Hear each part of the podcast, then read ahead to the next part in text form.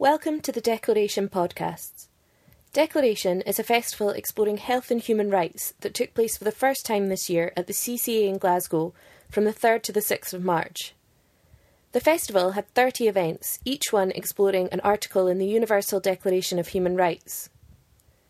Declaration is led by the Mental Health Foundation, N H S Health Scotland, the Health and Social Care Alliance Scotland, and the Centre for Health Policy at the University of Strathclyde.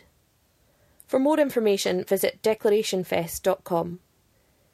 This podcast is from Article six, Right to Recognition as a Person Before the Law. Okay, so hello everybody, and um, thank you very much for being here today for this uh, Declaration Festival event. Um, and for this one, we're going to be exploring Article six, but I'll say more about that shortly. Um, Declaration is led by N H S Health Scotland, the Mental Health Foundation, uh, the Health and Social Care Alliance, which I realised my brother's policy officer for, and I had no idea they were involved. uh, he's also not here. So, um, and the Centre for Health Policy at Strathclyde University. Um, so, yeah, thank you very much. I'm very happy to be uh, hosting this panel this morning.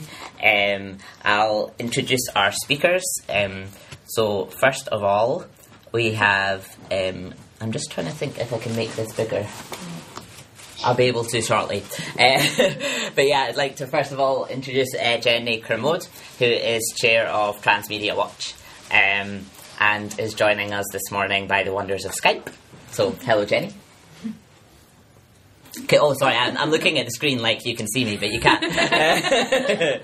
um, and here with us, um, we also have Jane McAllen. That's correct. Um, and they are particularly interested in access to healthcare and are a trainee medic, which is very impressive. Mm, can you see my faith on my face? um, so, yeah, what I wanted to do to begin with uh, is to talk quite generally um, about non-binary gender recognition.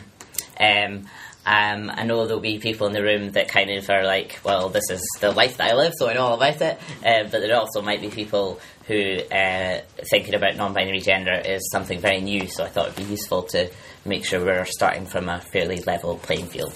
So I'm just going to hide the lovely Jenny uh, for a little while uh, while I uh, run through this presentation. So, oh, problematic. Ah, sorry. This is what happens when you use a fancy format instead of Microsoft PowerPoint. Look, don't be impe- crazy, okay? um, so, here we have it, Article six. And Article six of the U N Declaration of Human Rights says, everyone has the right to recognition everywhere as a person before the law. Um, and so I wanted to use the opportunity of what Article six says um, to explore what recognition before the law means for for uh, non-binary people. Um, often, Article six is described as the right to have rights. It's thought of as the kind of basis upon which all other rights um, are built. Um, it's kind of a, a, a new thing to, to think about gender recognition um, as being founded on this this right to be recognised before the law. Um, in the past, and certainly when it was made, it was much more about have, being um, entitled to citizenship. Um, it often came from the fact that people were just um, disappeared in certain countries and, you know, um, then had no statehood and things like that. But as things have developed and, and human rights are obviously ever evolving, I think it's now really pertinent to think about gender recognition in terms of this right to be recognised by the state. Um, because, as I've said on the presentation, all the indicators that we now have as, as personhood that flow from the state um, are linked to gender. Um, and also so many of the legal rights uh, that this article wants you to be able to access are also based on binary gender, so they're also based on either being male or female. Um, and just as, as two examples, obviously we've got passports that have uh, your your gender or your your sex on, um, and obviously birth certificates as well. Um, so that's basically um, the the foundation on which I wanted to, to think about this article.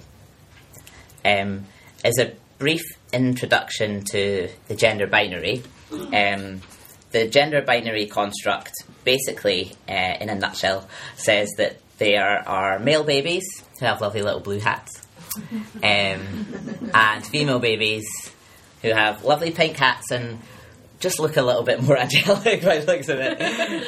Um, and from that flows, if um, if a baby is born um, and it's female, there's an assumption made that that female baby will be a girl, um, that they will have feminine characteristics, and they will grow up to identify as a woman.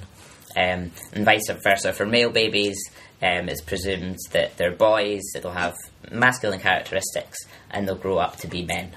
Um, and that is, is basically what everybody sort of presumes uh, the gender binary system is. Um, and if you're another baby, um, you get to wear an adorable giraffe hat, which I think is the best part of this whole yeah. thing. Um, but for for babies that are born outside of the gender binary and for whom um, the medical profession aren't sure whether to assign them male or female, then they're instantly thought of as outside that that binary system. But because there's no um, there's no possibility of that happening in our society at the moment, then what happens most often is that people are just forced into one or other category, um, the one that people think they should be fitted into. Still love that hat though. Yeah. um, so the gender binary is also based on a set of universal, um, inalienable facts that are neither universal or facts. uh, so I just wanted to, to run through a few of those. So it's a fact that there are predominantly two different chromosomal configurations, X X and X Y. However, it's not a fact that there are only two different chromosomal configurations, um, because we know that some people are born with X X Y um, or a whole variety of different, and you'll know more about this Can than I, I do. Uh, please do, absolutely. Uh, just an interesting point about chromosomal variations. We tend to assume that any biological variation between our assigned categories of male and female would present with major symptoms, so it would be a medical issue, whereas there's actually many chromosomal variations which present with either no symptoms whatsoever, or just the only symptom would be infertility, which means that because chromosomal testing isn't a part of most standard medical procedures, many people could have chromosomal variations from the X X X Y and just never find out. This is particularly true if they don't ever try to have children, because then they would never potentially discover that they are infertile and they would never follow the main symptom up. Um, this is actually quite common, so it's thought that, I can't remember quite exactly which chromosomal variation, but one of them, I think it might be X Y Y, but don't quote me on that, one of them is thought to be one in every one thousand assigned male at birth births. So obviously that's quite actually quite common, um, and that has no symptoms at all. So you know, people may well never find out that they have that variation. So just an interesting aside about how this system works. Yeah, absolutely. It's a clear indication of how mm-hmm. not a fact it is that there are only X Y and X X people. And obviously when babies are born, no one looks, you know, tests their chromosomes or whatever. It's literally a quick swatch down below. Uh, like, okay. Uh, and then, you know, a decision is made. And suddenly the colour of your bedroom walls. And yeah, exactly. It's set forever. yeah. Um, so it's, uh, it's a fact that these chromosomal differences lead our bodies uh, to be shaped in ways that can predominantly be classed into two different categories. Um, however, it's not a fact that our chromosomes lead our bodies to be shaped in ways that can only be classed into two different categories, um, because people are born with all sorts of variations in the way that their genitals look or the way that their um, bodies are configured, um, that mean that they they can't be neatly classified into what we would traditionally call a male body or a female body. It's also just really very complicated how all of these different aspects of biological sex interact with each other. So we kind of assume that your X X or X Y chromosomes have very concrete and measurable effects, whereas actually there are a lot of different genes which impact how your chromosomes alter your sex or how your chromosomes interact with your hormone levels and how your hormone levels then impact upon your ex- like expressed characteristics. So it's actually really complicated and we don't know that much about what constitutes Um, or what influences the development of various specific sexual characteristics like body hair. Does that make sense? Mm-hmm. Um, basically what I'm saying is it's complicated, so it doesn't make sense. So I hope it makes sense when I explain it. Exactly, it's all it's all messy. It's all messy. Um, so it's a fact that some people have vaginas and some people have penises, um, but it's not a fact that people with vaginas are women and people with penises are men. Obviously, some people with those things are those things, um, but it's not always the case. Um, did you want to say something? No, I'm just nodding with agreement. Excellent. um, It's a fact that to carry a child you need to have a uterus, currently. I don't know, things might change. Um, but it's not a fact to carry a child you need to be a woman, um, because we know now that um, trans men uh, who identify as men might still have a uterus and might go on to give birth, um, and a lot of trans men have had children. Um, although the media would have us believe that it's only been like two people and there was like massive media coverage. There's plenty uh, trans men who have children. And loads of non-binary people who can also have children, exactly. Who may not, because of the existing categories under being male and female, may not even be picked up on by maternity services as not being cisgender women, but are still trans non-binary people who are having children. Exactly. Um, it's a fact that you can tell what kind of genitals someone has. Oh no, that's in the wrong. That's in the wrong one. Oh my goodness, I'm a terrible person. Okay, it's not a fact. Fundamentally, not a fact. You can tell what kind of genitals the person has by looking at. I'm dyslexic, okay? Sometimes I do things in the opposite way. Uh, it's, it, it's intentional to break the tension. So yeah, exactly. Asking questions. Moving really quickly onto the non-facts. Oh no, no, I'm so confused now. Okay, so it's a fact. It is a fact that you can tell what kind of genitals someone has by asking them what kind of genitals they have. Yes. That is the only fact there. Um, however, I don't advise doing this unless you're... It's a very specific set of circumstances. This has happened to me on quite a few occasions, um, once at a wedding, uh, which was delightful for everybody. It wasn't during the vow story. Um, so that's just a very um, brief and obviously quite surface... Uh, takedown of the gender binary, but it, it, it's a good basis on which to start. Um, so I just briefly want to look at the impact of our current gender binary system has on everybody else apart from non-binary people, because the, the rest of the discussion is going to focus specifically on, on non-binary people, but actually it's not just us that are affected by the gender binary system. Um, it's oppressive to a whole host of people, so... Oh, I just wanted to have... Oh, no, I'm I'm sorry. I'm skipping ahead of myself. First of all, there's a delightful picture of me. Um, so, yeah, it's a way to... Um, as an example to show how ridiculous um, trying to classify people is and trying to work out what gender someone has by looking at them. Um, I thought I'd use myself as an example. Um, so... Depending on what I'm wearing on a given day, um, I tend to think that my face looks quite feminine. Um, I've got really long eyelashes. Um, just big myself up. um, in this photo, uh, I'm wearing makeup, so I think I have quite a feminine face. So if someone just had a quick look at my face, they might think, oh, that, that you know, I might assign that person female. Um, However, I also have amazing abs. That's not my body, obviously, just in case you wonder. Um, but yeah, so I've got what would usually be described as a masculine-looking um, uh, torso. Um, and so if someone just, just saw that part of me, they would probably assign me male. Um, I don't have a penis. I couldn't find a nice uh, Google picture way to describe that, so I did a little drawing. Yeah. So I'm, quite, I'm quite proud of. Thanks, thanks. Um, so yeah, so if someone was just thinking about my genitals, hope people aren't doing that too often. Um, no, everyone is now, yeah, great. It's um, can you say that? um, so if someone was just thinking in terms of genitalia and trying to force me into a category, they, they might go uh, with female. Um, however, I've got body hair. Uh, I could, for some reason, I couldn't find a pair of legs facing forward. uh, so maybe it's very stigmatised to have hairy knees. It might, maybe, I don't know. So, um, so yeah, again, if someone was just thinking of um, like how hairy I was, they would like, oh, that's quite a masculine characteristic. Um, I currently have male on uh, my birth certificate, although that wasn't the uh, sex on my birth certificate when I was born. Um, so that means that, that generally in life um, I'm, I'm classified as male. Um, but my pronouns are they and them, um, which is a gender-neutral pronoun. Um, so basically, taking all of that in a nutshell, um, there are so many parts of being non-binary that are contradictory and people with different characteristics that it just becomes a totally fruitless and thankless task to try um, and assign someone uh, a gender within our current system. Um, however, even though it can be extremely awkward for both the person trying to do it and the non-binary person, people continue to feel like they have to do that.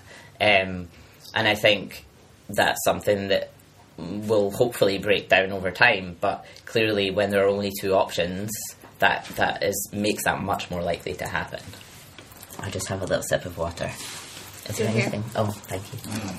Feel free to add anything in while I'm sipping my water. Mm, I feel like I should say something now. I, the only thing that I'm thinking about, if you all want to hear my thoughts, is it's important to note that there can be quite a lot of discrepancy in the different bits of classification. So Nathan's already pointed out that you can have a lot of different uh, physical characteristics which would be understood to represent various gender.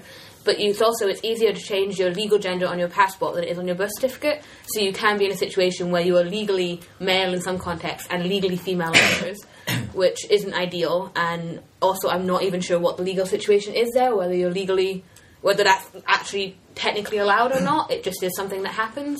So it's it's complicated and not ideal. Yeah, your legal gender flows from your from your birth certificate, but like you say, you can still access a passport mm-hmm. um, in in another gender. So yeah, you you have this confused situation. Um, and also, it costs a lot of money to update all of these documents, and to get so to update your passport is seventy five quid. To update your birth certificate, it's I think one hundred and fifty quid ish. Yeah, so that. People don't have the money to do all of these things at the same time, even if they would want to. So that's not ideal either. Yeah, and actually. Um, But for loads of loads of trans people are in that situation um, of having different documents with different um, gender markers and, and sometimes different names as well, depending on um, what they've been able to access. So, so yeah, absolutely. Um, Sorry, can I, can I ask? Yeah, of course. The, just so I check my understanding correctly, are you saying that on your birth certificate it identifies you as female? On my birth certificate, yeah. Personally? Yeah, there's no one. Um, yeah, yeah, my original birth certificate when I was born, uh, I was assigned female, uh, but now it says male. The way that it works is that you can apply for a certificate which allows you to change your legal gender marker on your birth certificate, and then your original birth certificate, I think instead of being destroyed, it's put behind like a government firewall, so technically, theoretically, nobody should be able to access it, and then you're issued with an updated birth certificate, which you should be able to use in all contexts. There are kind of problems with this. For example, the fact that The, you have to apply for a gender certificate through a specific process means there's essentially a list of everyone in the U K who has been certified as transgender behind some government firewall. Mm-hmm. Now, I don't know about everyone here, but the government are not my closest allies that I trust very well, so it's not perfect. Um, but theoretically, nobody should be able to access your original birth certificate or the information on it without your consent. In practice, that does happen. Yeah. And now you, and now you align with... So...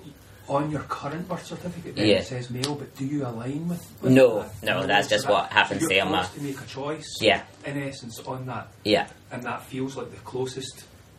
Uh, the closest it was in relation to the two choices. Um, when I changed my when I changed my birth certificate, um, male felt like like the right choice for me to have on my birth certificate. I identified at that point very strongly as male. Um, so that was the, the right thing, but it's just over time my gender identity is, is developed and changed, as it does for you know plenty of people throughout their lives. If you um, were forced to choose, what would you choose?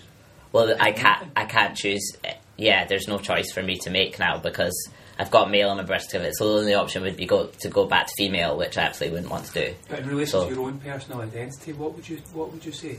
Regardless of the government, you know, be damned. I mean, ideally there would be more options if yeah. it's male or female. So ideally, well, I mean, I think, I don't know for you, and I obviously can speak for myself, but I personally I would like to not have to list my gender on legal mm. documents like that. Mm.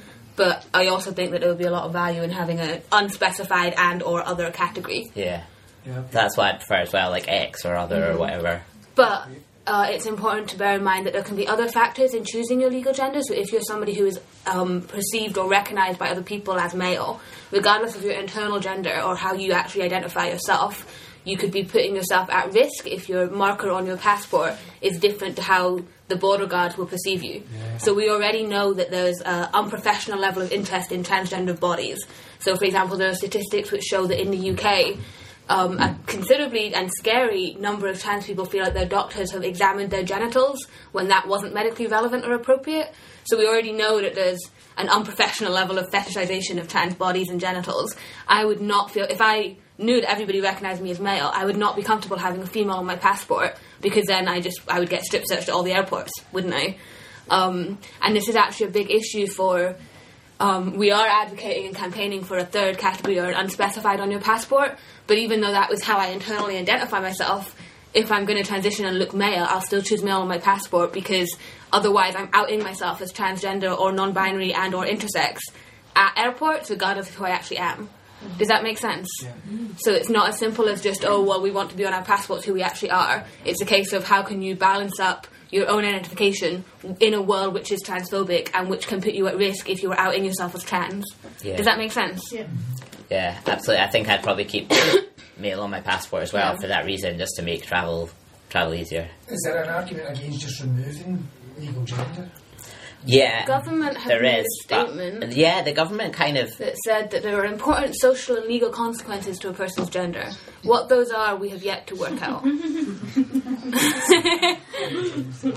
But yeah, there's definitely there is definitely an argument for that. There there are some important aspects of having legal gender. So, for example, we still live in a world which is significantly patriarchal. If you remove all gender monitoring, we are no longer to monitor things like the wage gap or equal opportunities, so that would be a problem. The answer is that we need to have a more inclusive and more representative monitoring of gender, as opposed to having these two categories, which by necessity doesn't account for transgender populations. But removing it altogether doesn't feel like a good answer, because, well, I'd, I'd also like to not experience sexism, which we need monitoring for. Does that make sense, yeah? I think um, as, as well it's difficult. Um, I can understand that actually for a lot of trans people, um, they're really keen to, to keep mm-hmm. gender on their birth certificate or passport, um, because the, the um, legitimacy of their gender identity can sometimes be so undermined by society that it means so much to them to have male on their passports or female on their passports, so they can say, look, you have to treat me in this way, regardless mm-hmm. of how you think I look. I am yeah. legally female, so you must treat me that way. As well as that, I think it's very easy to go from, oh, we want non-binary representation, to, oh, gender is a bad thing. Yeah. We're not saying that gender is a bad thing. Like, there's nothing wrong with being a woman, and there's nothing wrong with being a man. It's, it would be very problematic to suggest that there was. So the, the dream, for me at least, is not to remove gender. Totally. It's to recognise other people's genders. Yeah. I totally agree. Good. This is good. That's good, right? um, okay, so... back to the slide that I was talking about a while ago, the impact on other people, um, not non-binary people. What are the double negatives? Um, okay, so the impact of the gender binary system on cis women. Um, at the moment, um, because there's only two genders... I've got a question. Oh, I'm so sorry, yeah. Sorry, for folk in the room that don't know what cis means. I'm so sorry, yes, thank you very much for asking that question. Um, cis means uh, not trans, um, so someone who um, is uh, if you want designated to, like, as female and identifies as female and a woman would be cis. Some kind of rough definitions is for transgender, we're referring to anybody whose gender at some point throughout their life is not the same as the gender they were assigned at birth.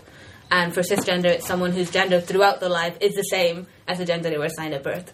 What does it stand for? Is it like short for something? Cisgender. It, it's just it's short for cisgender, but the words come from a scientific context. So in molecular science, trans, it refers to a molecule where um, half of the molecule switches over to the other half of the molecule, and cis refers to a molecule where the two parts are the same side. Okay. So they're not great terms if you like go into the etymology, but they're what we've got. Um, yeah. Um... And p- people tend to like cis instead of not trans is because it's not setting it's one of the the default or othering. Um, if you yeah. have trans people and normal people. yeah, it's, it's not using that normal yeah. thing. You need to have labels for everyone, otherwise the people who don't have a label become the default. And it can be very othering for trans people if not being trans is the default. Totally. That was beautifully explained. I'm just writing an essay on this right now, so I'm on it. Like... um, so yeah, I, I really strongly think that with there only being two recognised um, genders, technic- you know, at the moment, um, one is always going to be like have higher status. I think when you've got two or something like that, it's so difficult for them to be completely equal. Um, and clearly, from so much patriarchy, we know that women are still treated as the inferior gender. Um, women tend to have their uh, gender expression policed by society um, because of this gender binary, um, and also so so many assumptions and expectations flow from the way in which you're you're gendered. Um, so women still tend to get um, expectations placed on them about the roles they'll fulfil and the characteristics they'll have, um, and these are all very oppressive. A lot of these oppressive roles are very specifically linked to sexual characteristics that are perceived to be part of a woman's characteristics. Yeah, totally, so, like, for example, gentle. There's a huge amount of pressure on women to have children, which relies on this idea that if you are ident- if you're a woman, if your gender and your lived experience of gender is as a woman, you're necessarily going to have a uterus, you're necessarily going to be able to get pregnant using that uterus, and you're necessarily going to want to get pregnant. So there's quite and a lot of... And look after like, the baby and quit your work yes. and... Oh, but also if you quit your work, you'll be stigmatised, so yeah. you can't you can't win. um, does this make sense? So a lot of these gender roles are intrinsically linked into this system of assuming that biological, specific sexual characteristics align with your legal gender and align with your gender experience in a, the con- appropriate way. Yeah? Good. um, so on children, um, they are very heavily... Uh, funnelled into into one category. Um, like you see from the baby pictures, it starts as soon as a baby's born with the way they're dressed and things. Um, so they get told what they can and can't wear. They get told what they should and shouldn't play with. Um, they're obsessively policed by often their family and wider society. Um, and again, limits are placed on them in terms of what they will do in the future by, you know, what sex someone expects that they're going to be. Um, binary trans people are obviously very strongly affected by the gender binary um, because the system is thought of as uh, an inalienable fact. Um, as soon as anybody questions that, that system and, and crossing that divide, of course they're they're very uh, quickly stigmatised. Um, and because we expect certain things of a female or a male body, a lot of trans people who who do identify with a binary gender are still expected to have a body that, that aligns with that gender, even if that's not what they want. The essential kind of approach is that if you are a man, so if you're a trans man or a transgender man, sorry, I'm going to restart. So the general assumption is that if you're a man, you're necessarily going to want to be as close to a cisgender man as possible. So if you present the health services as a transgender man, the available medical interventions are all oriented to trying to ensure that your body is as close to a cisgender man as possible. So they're designed to do things like increase your body hair, um, make your voice deeper. There are potential surgical interventions to create a phallus out of your vulva. All of the interventions are operating under the assumption that if you're a man, you're necessarily going to want to be like a cisgender man. It conveys quite well, I think, the idea that cisgender is still default. So when we talk about a man's body, what we're usually referring to is a cisgender man's body, right? Despite the fact that cisgender men and transgender men are both equally male in terms of their lived experience of gender. Mm-hmm. I'm very angry with the healthcare system, you might notice. um, so... On intersex people, um, so they are often experience non-consensual normalising surgeries. So if a baby's born um, and their genitals, for example, um, don't look like what the medical profession expect either male or female genitals to look like, um, they will often be operated on um, to to make them look make them look more normal. Um, and then flowing from that, they're then often Uh, or can be raised um, as a gender that doesn't uh, reflect how they actually identify. Um, and again, that's because there's only two options, so parents often feel, well, we need to pick one to give this child the best chance, um, and then that might not turn out to be the right the right choice. Well, that's due to stigma as well, isn't it? You know, we can't have this kid going through school when, when they're gender fluid and we don't know what, you know... Yeah, I mean, there's a lot here. Like, I think that uh, all of these surgeries that are, can be performed on intersex infants, the idea is normalisation with mm. massive quotation marks. And that's very evident because often these surgeries intervene on bodies which are medically fine, medically healthy. So people who may be fertile, completely able to enjoy sex, um, completely able to go to the bathroom by themselves as adults, obviously not as children. And then these medical interventions are carried out, which means that somebody is no longer uh, able to use the bathroom independently, no longer has any sexual sensation or function, often is made infertile. So it's literally creating medical problems out of a desire to normalise someone. Mm-hmm. And it's difficult because, in reality, obviously, if you did have a child who was not assigned male or female in a world where everyone else is, that does create issues for that child. But there's a big gap between assigning someone male and female and carrying out non-consensual genital surgeries. There's definitely a middle ground where you can give that child more space to express their own gender as an older child, to choose for themselves what interventions they would like at puberty or in adulthood, mm-hmm. while still raising them in either the legal category of male or female, which would have to happen anyway because every human being in the U K is either male or female, regardless of gender or biological features. Does that make sense, mm-hmm. yeah? Mm-hmm. Um, um, so, on lesbian, gay, bisexual and queer people, um, our relationships are seen as not as abnormal because if they're seen that there's two, um, two genders, um, they're based on uh, biological characteristics. Um, there is an expectation that people will mate with the opposite gender because there's only two genders, um, and so a great deal of um, uh, homophobia um, is based upon that. Um, and usually if you look at um, homophobic slurs, um, they're actually often much more based upon the fact that someone is transgressing gender norms rather than the fact, rather than who they're sleeping with. So it tends to be, you know, a guy getting called a fag or a poof. And it's not actually because he has sex with another man, it's because he's effeminate.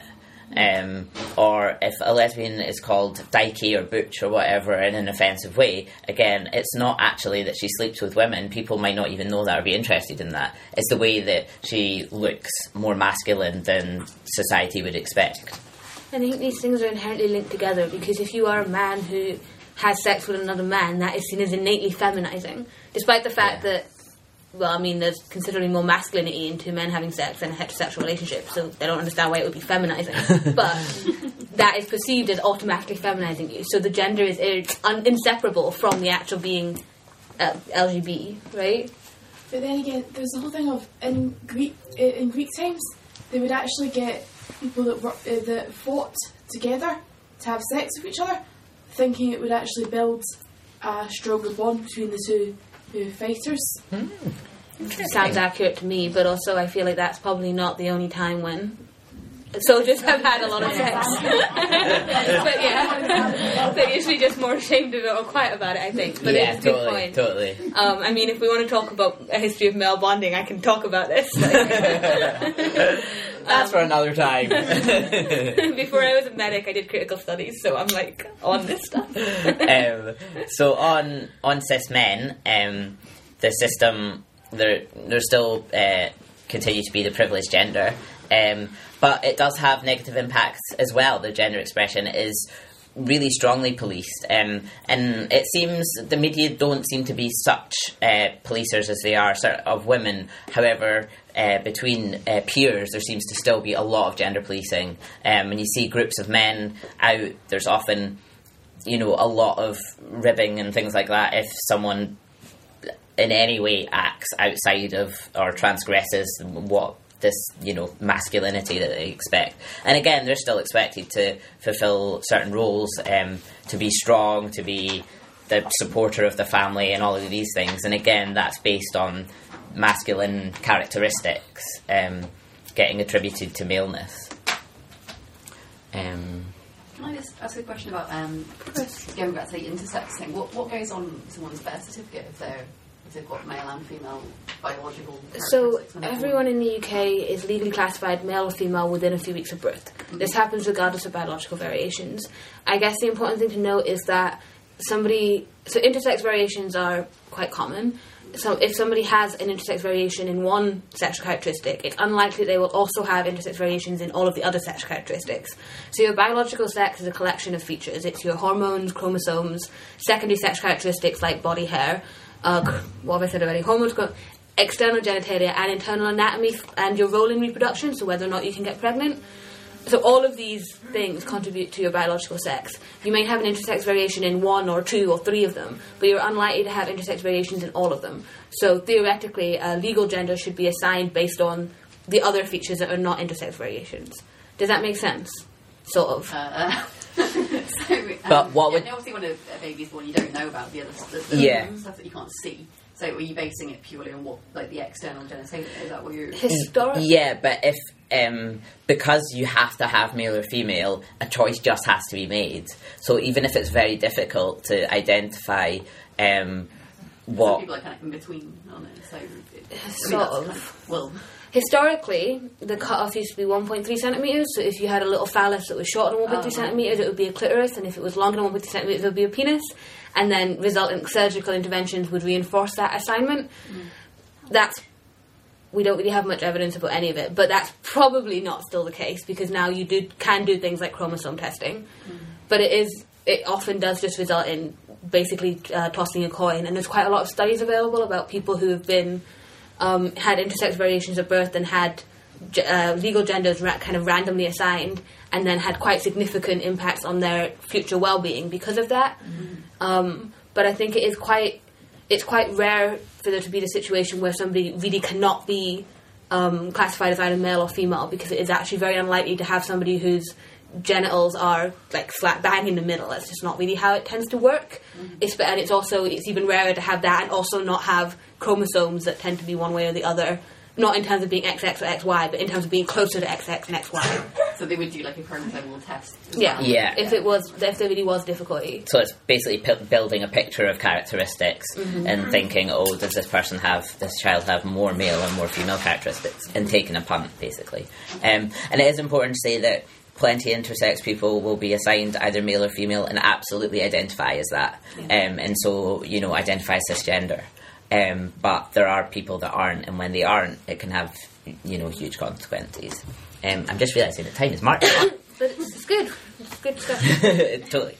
Um, so, just lastly, I want to look at who's benefiting from the gender binary system. So I've got the winning and losing. Is that how you spell losing?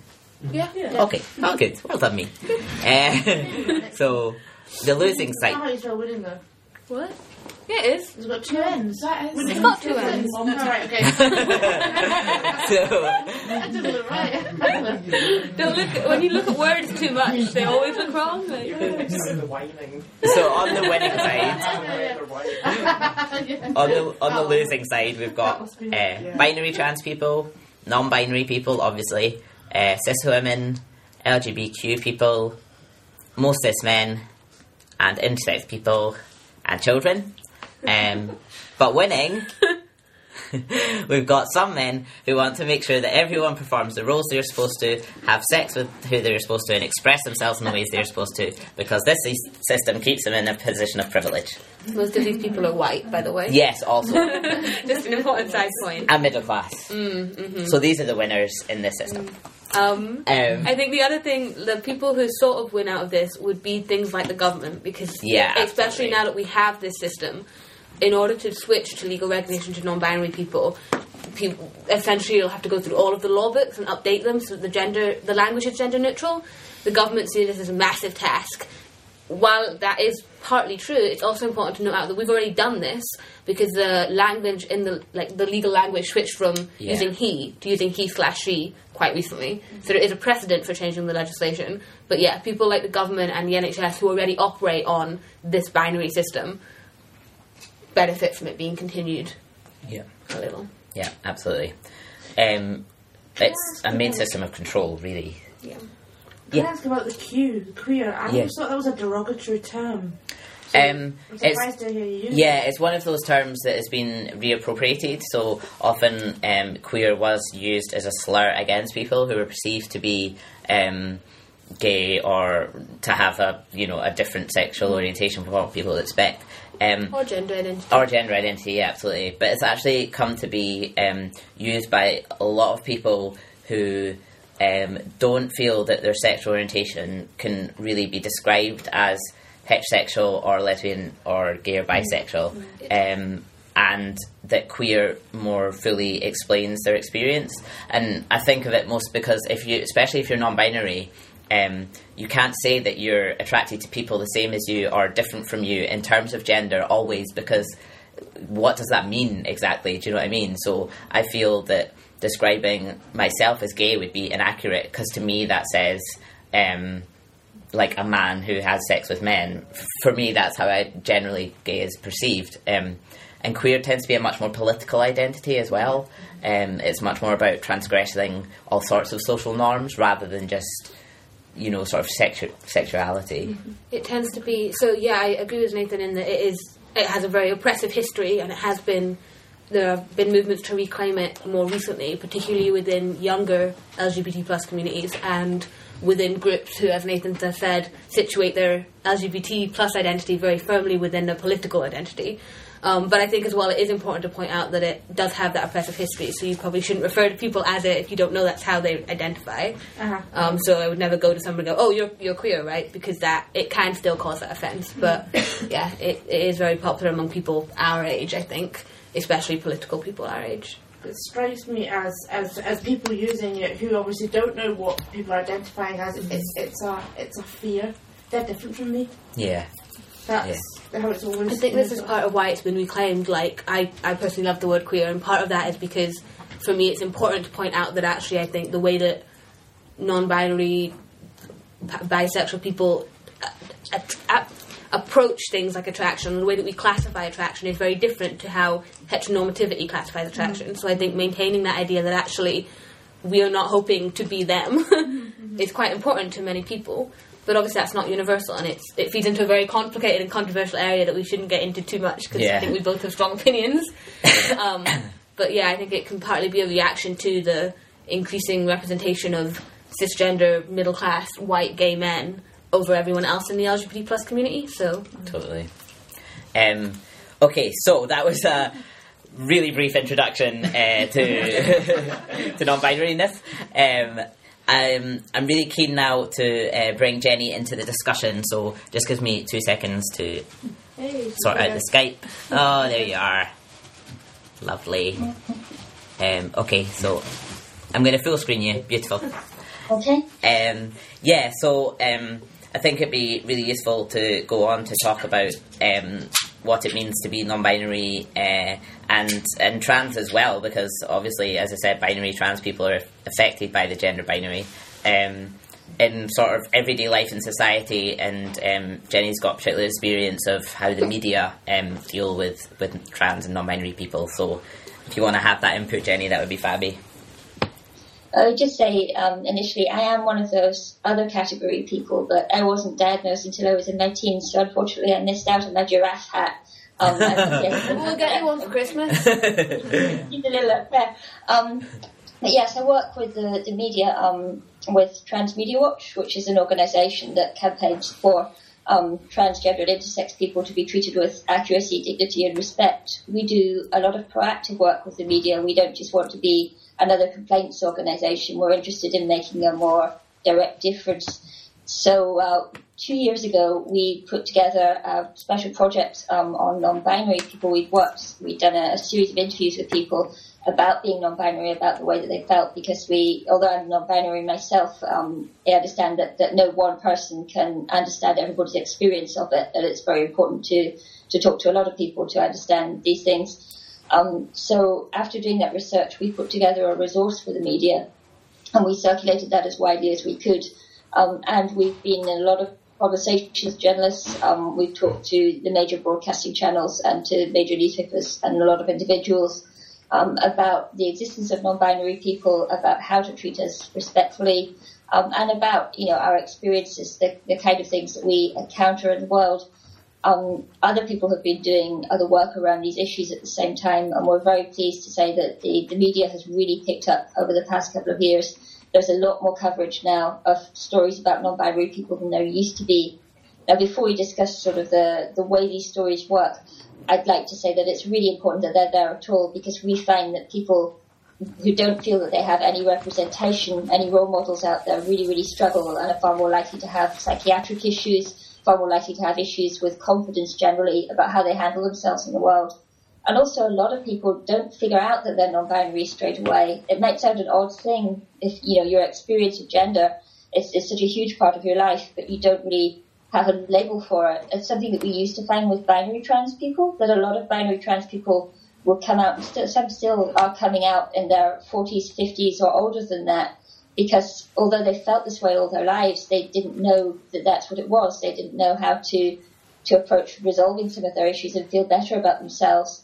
And for non-binary people, that's something that's even more acute. People may feel that they never fitted in as male or female, but assume that they're just doing it wrong, that there's something wrong with them, and, and not realise that, that actually there are a lot of people who feel the same way, and that that's okay. Um, with the, the media, we've worked on not only visibility, but also obviously on respecting people in these cases, because early coverage of non-binary people before these efforts tended to be very sensationalist.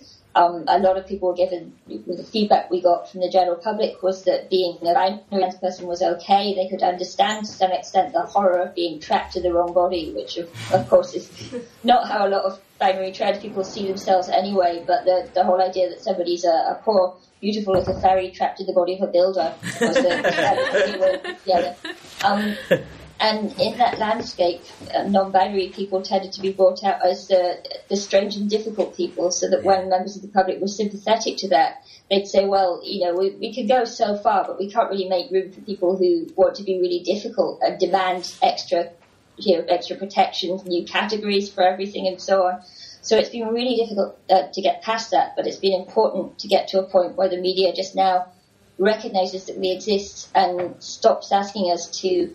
to fit into either one box or the other, and, and stops treating us as freaks, but just says, you know, there are a lot of people out there like this. And every time a story like this appears in the press, which is almost daily now, we hear from people who say, well, I've never really felt male, or I've never really felt female, but I didn't know what to call myself. You know, some of those people are not necessarily going to end up calling themselves non-binary. They're not necessarily going to, to feel that that's really much closer to the way they are, but they understand that there's a spectrum to these things. They don't have to be at one extreme or another. And again, again, just that, that that's okay. So the media is really, really important to this kind of cultural change. Um, there was an article recently by Melody Phillips, um, who said that we are sort of, you know, evil people out here trying to persuade the world that everybody's gender fluid. Um, now, not only is that only one way of experiencing being non-binary, but it, it's nonsense. You, you've never said that. People, you know, lots of people, as Nathan said, are, are happily male or happily female. All we want is to say, look, you know, let's make room for people who are not. Um, and within that space, we want to say that, you know, people will express that in different ways, and that, that they should be, you know, their specific identities within that should be respected. Um, basically, you know, the things of... opening up that space for non-binary people can potentially get rid of a lot of other sexism. Um, mm-hmm. And we, we hope that the media is going to keep moving forward on this. We find, because of this effect where the more stories there are out there, the more people come out, that it's getting easier and easier for people to start coming out, you know, that it's uh, something that, that keeps rolling, and we keep seeing larger and larger numbers of non-binary people talking about who they are and how they understand themselves. Um, but the other interesting thing is that there have always been some non-binary people who have been outspoken about it in the media, some quite well-known people. It's not just people like, say, Ruby Rose, who have become famous um, whilst using those terms for themselves, but also people like, say, Tilda Swinton or Richard O'Brien or Morrissey, who have always talked about having these identities, but have just, you know, the world has gone on talking about them as if they had the gender yeah. that they were assigned at yeah. birth. And, and it's strange that these people, they're starting to be more visible in the media as who they are, but a lot of people still don't recognise this. And so they think that it's something vanishingly unusual. And actually, it's always been there, right in front of them. And we're hoping that, that more media coverage will make that more visible. Yeah, absolutely. To pick up on that point, Jenny, like, I was thinking about, you know, the impact of, of living as a non-binary person, and, and there's this weird contradiction of of being completely visible and completely invisible at the same time, it feels like, because mm-hmm. if you if you're non-binary, you don't really have a chance, uh, you don't really have a choice but to be to be out, you know. If you're telling people I don't identify as male and female, you don't have a choice to not be out as trans. But at the same time, because people don't realise that non-binary exists, everyone that looks at you just assigns you either to male or female. Mm-hmm. So then I you're found that invisible. Interesting in, in my own experiences. I used, and I used to be quite muscular, so although I was short, I was treated as certainly as far more androgynous or as far more masculine. Um, and then I developed muscle wasting disease, and the more fragile I've looked, the more people have assumed feminine. Um, not necessarily that they have a different idea about what they read my sex as, but the way that they assume I, I, I identify my own gender has changed. And that's something, you know, I can't do anything about being disabled. Um, it's a very strange experience, but it tells us something also about how people still see women as weak. Yeah, absolutely. It, yeah, I actually noticed that, because I use a wheelchair sometimes, that I tend to, if I'm using my wheelchair, I tend to get, I'm more likely to be gendered as female than, than when I'm not. It's just really, yeah, it, it's strange and interesting like, phenomenon. Hmm. Sorry. Yeah, yeah. No, I'm just, mm, that's, that's. Yeah, that is impressive. We should do a study. Yeah, we should get some evidence. um, I think it relies on this premise that non-binary people can essentially be subsumed under this binary category. This is also how the N H S has decided to deal with the existence of trans people. So as we've already pointed out, the N H S is built on this same male and female system, which assumes that your legal gender accurately represents your gender experience, which accurately co- corresponds in the correct way to various specific features. The way that they decided to deal with trans people is to accept that sometimes the lived experience of gender does not correspond to these biological features, and thus intervene to drag these things into alignment. It's a very simplistic way of looking at it, but the same thing is being done to non-binary people. So it's assumed that if you're non-binary, okay, yeah, gender's complicated, but essentially you're still binary, right?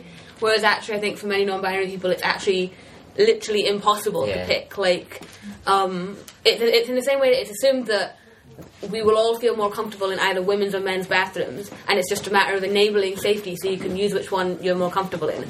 But I think for non-binary people, you can stand outside a women's and men's bathroom and literally not feel more comfortable in either of them because that system doesn't work for you. Does this make sense? It's also, like, mm. yeah, sorry, it's particularly problematic for, for intersex people, because a lot of intersex people, you know, if you've got a different set of hormones from the ones that people expect due to the shape of your body and that kind of thing, then you have different risks as far as disease and things like that are concerned. Um, for instance, you might be gendered female, but you might be in a male category as far as certain disease risks are concerned. And because of the binary system in the N H S, that's overlooked a lot of the time. So people don't get the checks that they should be getting. They don't get the health support that they need. And it's not that intersex people are necessarily ill a lot more than other people, but they're more likely to develop serious problems because they're less likely to get appropriate treatment. Yeah, yeah, yeah absolutely, absolutely. Yeah, so this is um, actually a massive issue within the N H S. So, as I've said multiple times now, the N H S relies on male and female being stable categories. That means that all of the health services the N H S provide are based on male and female categories. So a good example is cervical screening. Cervical screening, everyone who has a cervix, theoretically, is entitled to having screenings quite regularly to ensure they aren't developing kind of precancerous symptoms. Um, these screenings are really important. They're a really important way to detect cancer. People who have cervixes should go for them if they possibly can. But they're not sent. The notifications are not sent out to everyone that has a cervix. They're sent out to everybody who is listed as F on the system. Mm. This means that lots of people who, for example, are trans men, so have retained a cervix but are listed as M, do not get these notifications. So they miss out on a screening opportunity just because they are transgender. And that's binary trans people. So non-binary people are not counted for in the system at all. It also negatively impacts cis people, because if you are a cisgender woman who has had her uterus removed, you are suddenly getting all of these notifications saying, oh, you have a cervix, right? Which can really reinforce the distress that you might exp- experience through things like dealing with infertility or dealing with having to have your uterus removed. Are you, do you see why this makes sense? It means that people are missing out on opportunities because the N H S is assuming that having an F accurately conveys whether or not you have a cervix. And this is true in all of the services that we provide. So another really good example is um, in terms of donating blood. So there are differences between um, your blood if you are in a body which is kind of driven by testosterone than if you have your, the blood of somebody whose body is driven by estrogens, right? So basically your hormone levels impact the uh, constituents of your blood, which means that the N H S, when they're taking... I mean, the N H S don't technically do our blood drives, but the people who take the blood, um, they should really need to know what kind of hormone system you have. So to find out, they ask whether you're male or female, mm-hmm. or they assume it based on the presentation that you were giving across. Clearly these two things correspond. You may have, as Jenny pointed out, you can have uh, hormone variations that do not correspond to your sexual sec secondary sexual characteristics. You could be a trans man who passes very well as a cisgender man, so you're recognised as male, who doesn't have high testosterone levels. These things are much more confusing and complicated, which means that the N H S system doesn't even work for the N H S, because they're getting blood, which they're assuming has certain chemical constituents, which may not have those constituents. And non-binary people are not provided for in these services at all, which means that we just don't access healthcare. Um, there are no specific and non-binary targeted services. We have no statistics for the um, disease prevalence within non-binary communities. As Jenny said, very little statistics on disease prevalence in intersex communities, because our entire system relies on stable male-female categories, which by definition exclude these populations. So accessing um, any sex-specific services mm-hmm. as a non-binary person becomes incredibly difficult, um, and accessing um, sexual health services is just uh, horrible. I mean, it's a really difficult experience for, for any trans person, but particularly if you're non-binary, the idea of having to go somewhere where right away you're funneled into uh, a different a different category is just horrible. Yeah. And I know so many people, people that n know that they need to get screened and, you know, they, it's in their best interest to, who just won't, because it's just too horrible an experience. And this is on an institutional level, before we even get into the major issues of a complete lack of awareness among all health professionals. Do you know? So this is the institutional issues before we even get into the um, knock-on like effect on actual health professionals. So there's massive transphobia among health professionals, which is partly related to the fact that the health system as an institution does not account, it proceeds as if trans people and intersex people just don't exist. Um, Can I just offer yes. a slight caveat to, to, to some of that? Um, just from a perspective that I, I actually work within the N H S, and I work in gender services, and I work with young people who have gender issues, and we're very open to kind of hearing about young people's experiences of, of, of non-binary, and I'd probably say that over the past twelve months, in the region of maybe twenty percent of the young people that we have coming into the service would potentially identify as non-binary.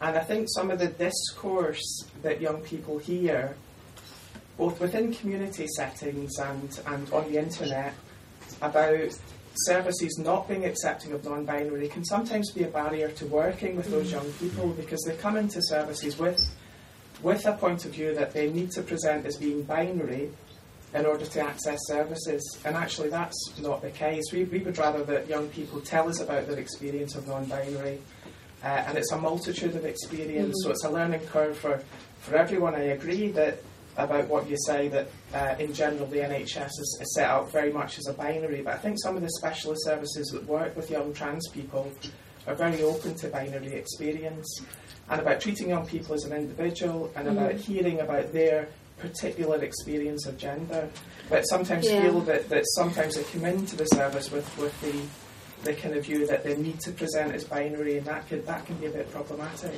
I think this is yeah. um, very this is very refreshing to hear, first of all, and I think it conveys something about how quickly the situation is changing.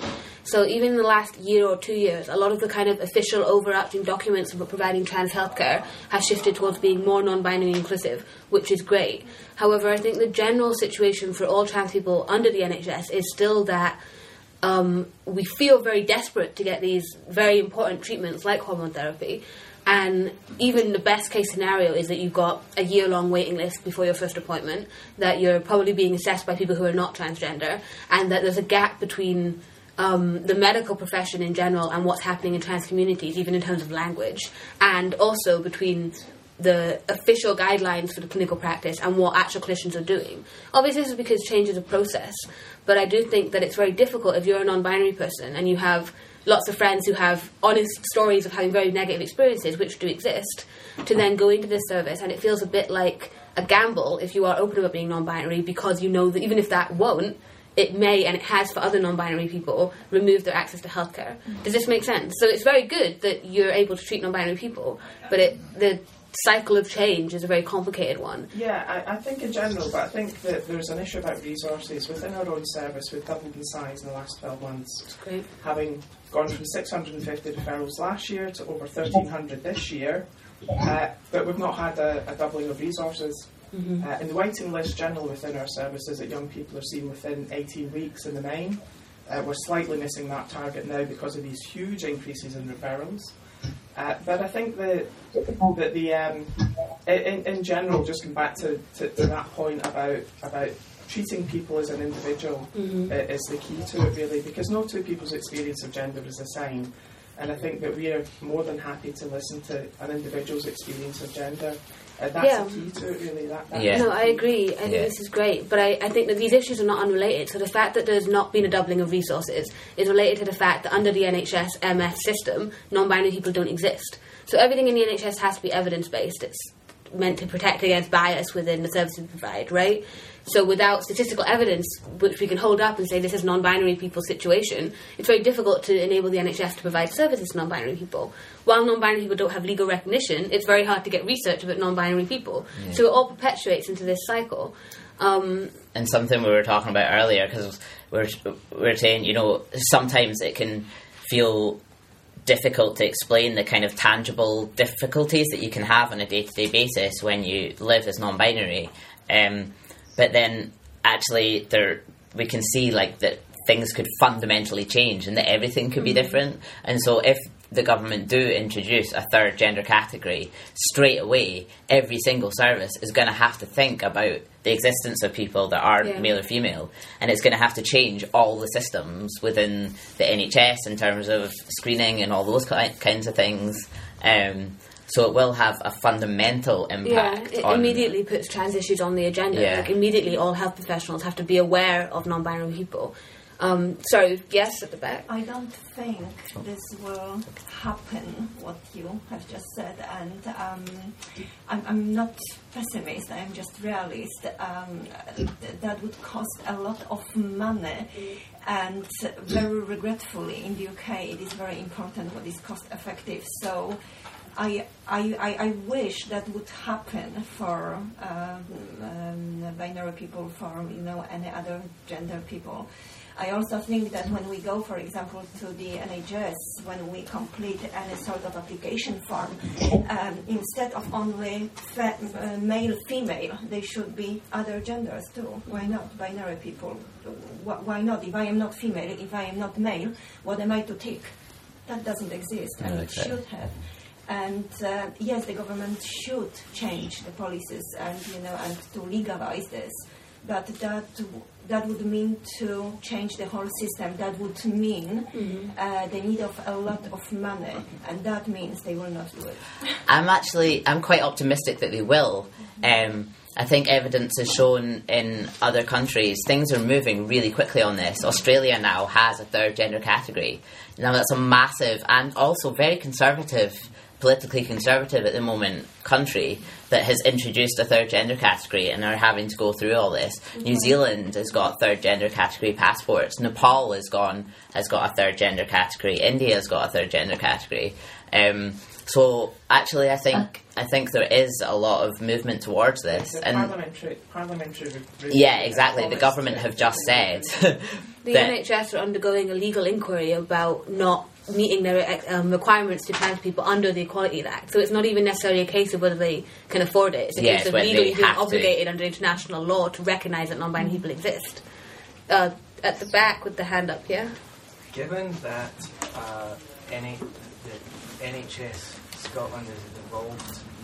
Could you speak up a little, sorry? Sorry, given that N H S Scotland is devolved... Mm-hmm. Mm-hmm. Would it be a strategy, perhaps, to focus on, um, in, it, particularly because it's sort of an emergency situation, essentially, um, to focus on pressuring uh, the N H S in Scotland? Yeah, to move yeah. I mean, we're, put it then, bluntly, we're pressuring everyone. Yeah, yeah. but no, but then like we're pressuring you right now. You get that, right? No, you're right. But, but as far as kind of shunting Westminster might be a harder, mm-hmm. longer battle. Yeah. yeah. Whereas shunting kind of N H S Scotland, because it's devolved, might be a bit of an easier battle. Yeah, there are two there are two gender recognition campaigns going on at the moment, one in Scotland and one for the whole of the U K. Um, today, uh, the Scottish Transgender Alliance, who are leading the equal recognition campaign in Scotland, are at the Scottish Greens Conference. Um, and the I just saw a tweet yesterday that they got Ruth Davidson, who's um, leader of the Conservative Party to sign up to the campaign.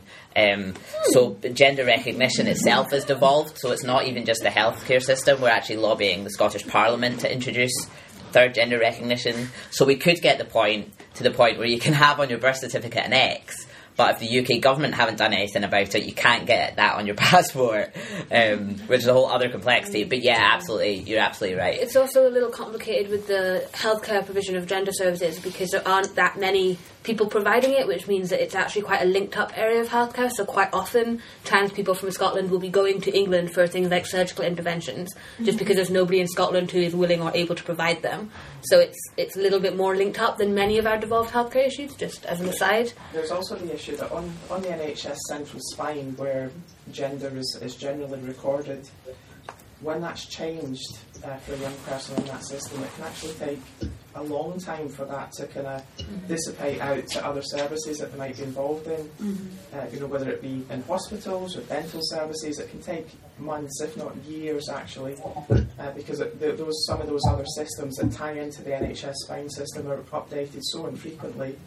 Uh, and if a young person, sometimes when they change their name on the system, they're given a new N H S number. Mm. Therefore, the N H S number that they are allocated doesn't match up to what the past records are when somebody goes to update their system. Yeah. So it's a bit of a mess. Yeah, absolutely. And just in general, the, com- the computer system for the N H S is not the most up-to-date computer system anyway, and there's a lot of change happening within healthcare at the moment anyway because of things like the privatisation of the English N H S, or the pre-privatisation, depending hmm. on your political leanings, um, and how that is impacting on Scotland, and updates from paper records to electrical records. It's kind of a big transitional period for the N H S anyway, but this change with regards to non-binary people, this is happening whether the N H S wants to keep up or not.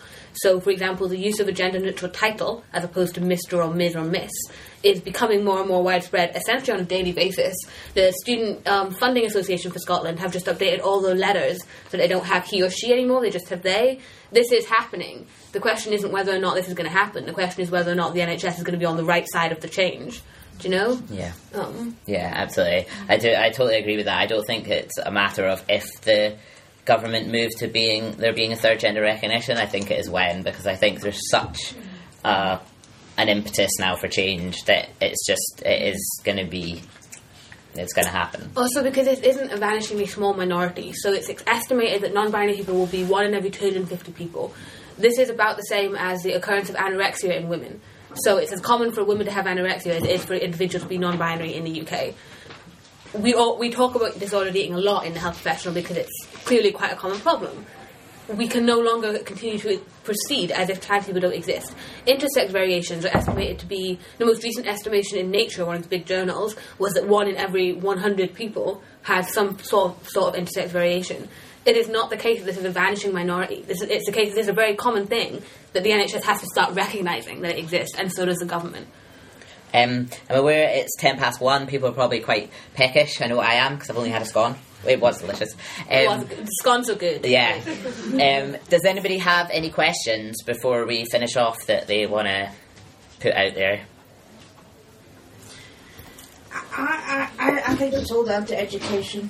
Um, and it's all down to starting education in in well from in primary school essentially, I think, um, and just about how to recognise people and let people be who they are, and about acceptance, and about just, you know, be yourself because you can't be anybody else, and, you, and about accepting yourself and about accepting other people. And I think there's a lot of prejudice in older people. Yeah, um, they'll all die.